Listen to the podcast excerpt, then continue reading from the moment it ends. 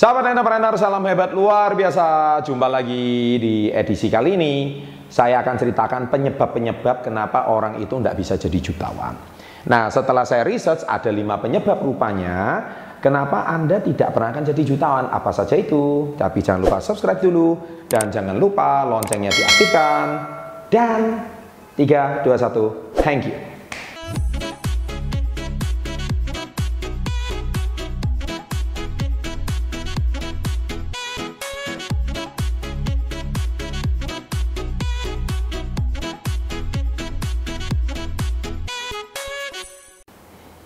Nah, jadi sebetulnya memang saya perhatikan, saya amati, nggak usah jauh-jauh lah, dari kolom komen aja.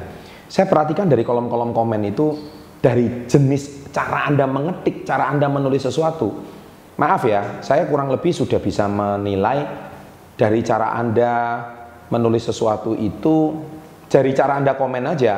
Mohon maaf, saya sudah tahu kira-kira Anda ini bisa jadi jutawan atau enggak. Ya, kira-kira. Kenapa? Karena status Anda menentukan kualitas diri Anda. Jadi yang pertama adalah suka mengeluh. Nah ini. Jadi sering kali para jutawan itu bukan berarti mereka itu tidak pernah menghadapi masalah. Mereka sering kali hadapi masalah. Tapi cara mereka menghadapi masalah itu beda sama kalian. Ya, jadi cara mereka menghadapi masalah adalah mereka menghadapinya dan dilewatinya. Sedangkan mungkin kamu lari, wis Udah, saya nggak mau capek, saya nggak mau pusing. Nah, itu yang pertama. Jadi, jangan suka mengeluh. Kedua, nggak mau bergerak. Ya, nggak mau bergerak. Jadi, ketika kalian nonton video ini, pasti kalian nontonnya sambil tiduran, sambil nonton HP, gayanya seperti ini, sambil senyum-senyum sendiri. Tapi setelah itu ya kalian tidak melakukan apa-apa. Yang iya, tolong tuliskan di kolom komen sekarang juga. Oke, dan yang ketiga, kalian tidak punya motivasi kerja. Jadi saya nggak tahu kenapa kalian tidak maunya motivasi kerja. Jangan-jangan kalian mentalnya pengemis kali. Ya kan kalian cuma mengharapkan eh, apa uang saku dari orang tua, harapkan warisan mungkin, atau dapat pacar yang kaya raya mungkin, atau mau kaya cepat ikut money game mungkin. Ya udah. Jadi nggak punya motivasi kerja. Kerja yang halal nggak mau, kerja yang susah juga nggak mau. Kalian pengennya semuanya maunya yang mudah. Ya jangan-jangan kalian seperti itu.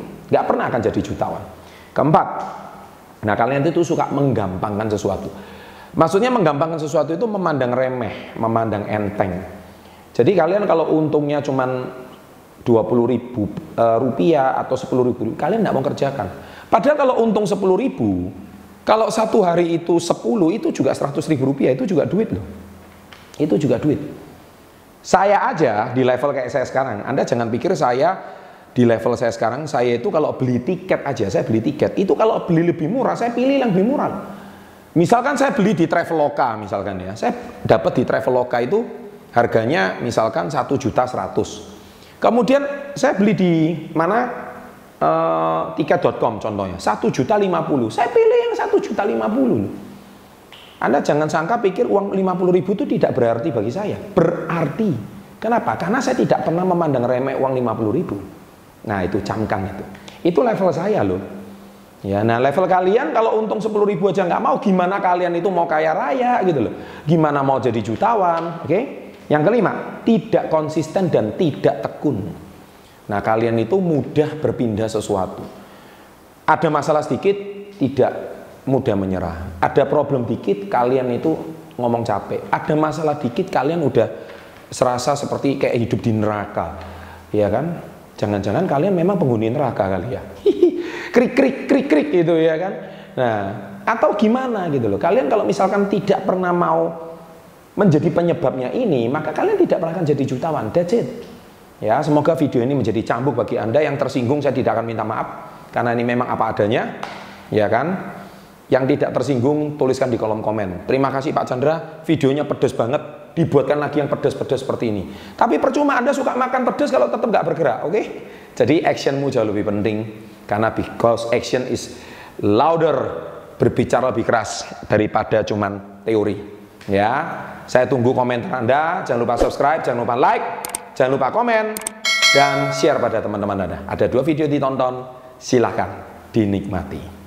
Selalu sukses dan salam hebat luar biasa.